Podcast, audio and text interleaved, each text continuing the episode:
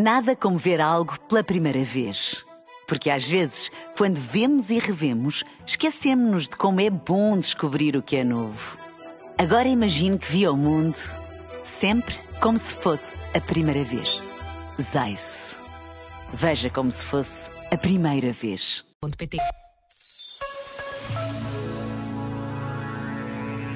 Muitas vezes ficamos de mãos vazias e não se apanha nada, como o pescador que todo dia tivesse estado à pesca em vão.